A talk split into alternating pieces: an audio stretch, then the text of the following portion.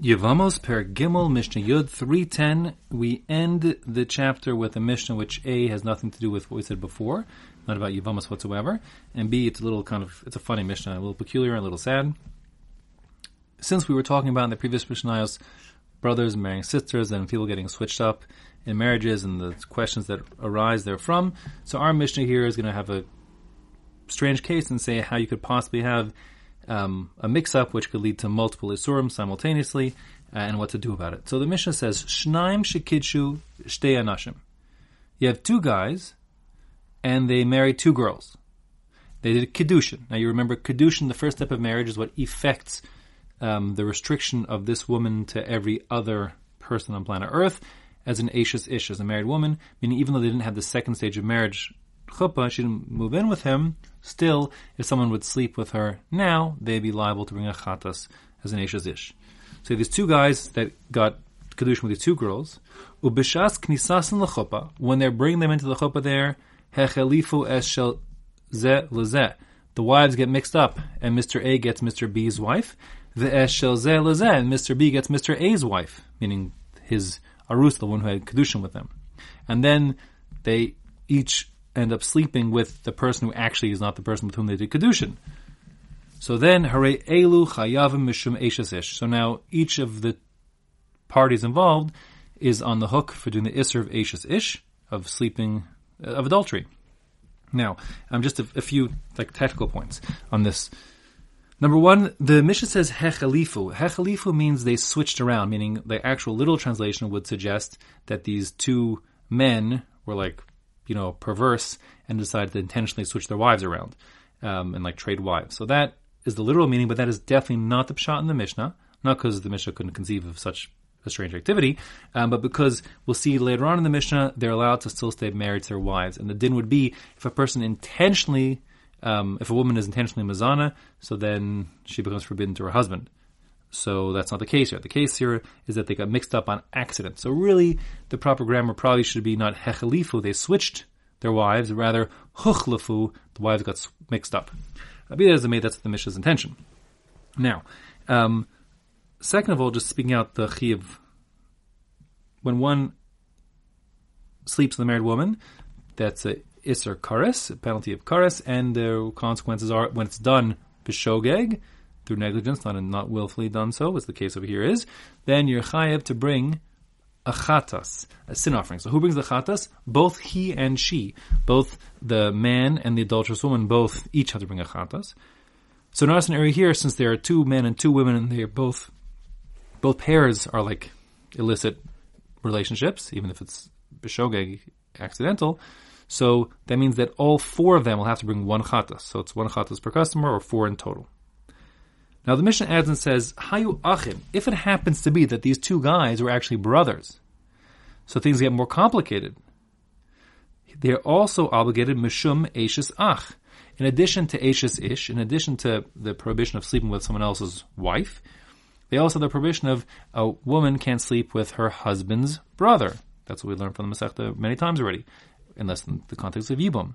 That being the case, if the two men were brothers, so then these the two acts of um, adultery between you know the two couples end up making all four parties on the hook for two korbanos, two chataos, one chatas for Eshes Ish, which is a chiv karas, and one chatas for Eshes Ach, your brother's wife, also a chiv karas, and therefore also chiv chatas.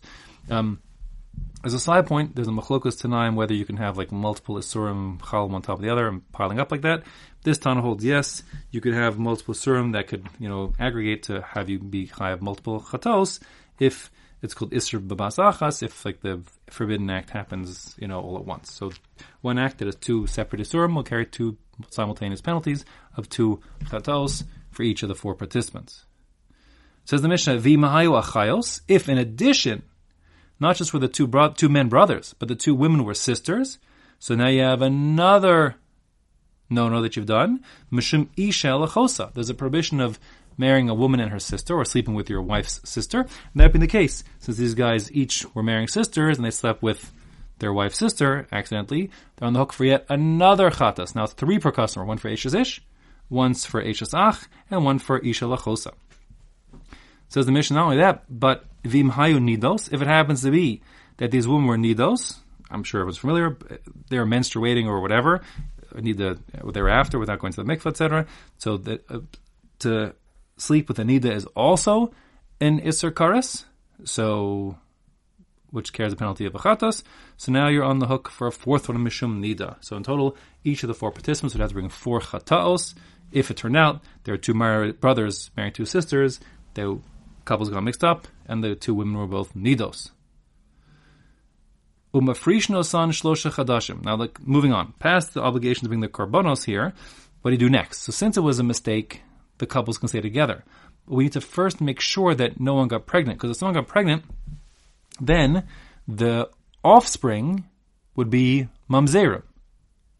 So we can't just ignore that fact. And therefore, the rule is after this happens, the husband and wife get correctly reunited, but they can't be together for three months. So mafrishno son shlosha chadashim, you separate them for three months to see shema mu'ubarosen, lest one of the two women became pregnant.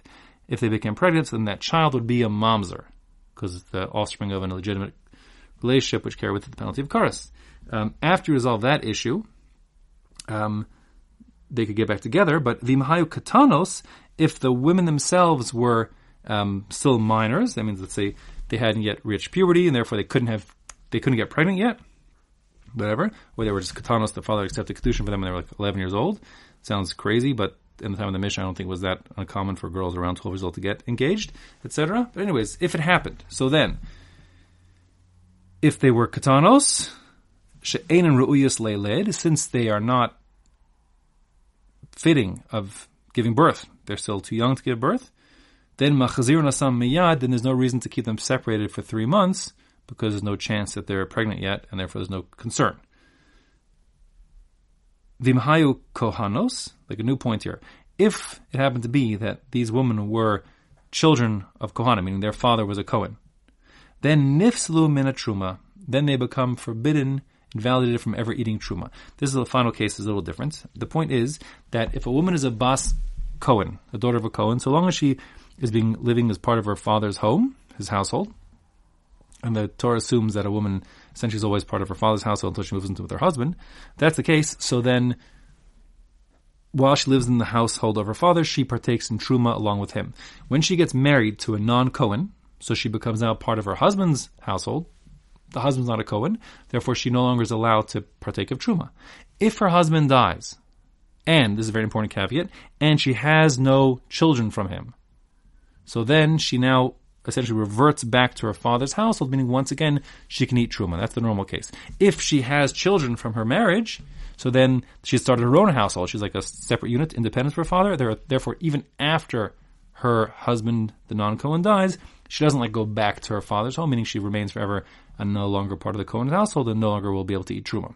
But assuming she has no children, she goes back to her father's household. That's the general rule. But our Mishnah is talking about a case where this woman was Mazana. She was a participant in an adulterous act. Now the rule is that a Bas Cohen who participates in an adulterous act, even if it's um, an accident, or even if it's intentional, or even if it's um, uh, beyond circumstances beyond our control, right? Then we call it an onus. It doesn't matter. Whatever the case is, even as an onus, she becomes forbidden evermore from eating truma. So that means in the case over here, even though it was an accident, which is a shogeg, and she her adultery was accidental, if she later subsequently gets reunited with her husband and he dies and they have no children, she would go back to her father's household, but forever be forbidden to partake of truma from his household because of what happened earlier on in the marriage and that'll be lahalacha. Before I wrap it up, let me just say that um, this idea of three months um, does also have halacha lamais ramifications beyond the very crazy case of our Mishnah. Anytime a woman gets divorced or widowed, she's supposed to wait three months before getting remarried to ensure that whatever child that comes later can certainly be ascribed to her new husband or her as a husband as a, as appropriate. And with that, we finish the third parak of Yevamos.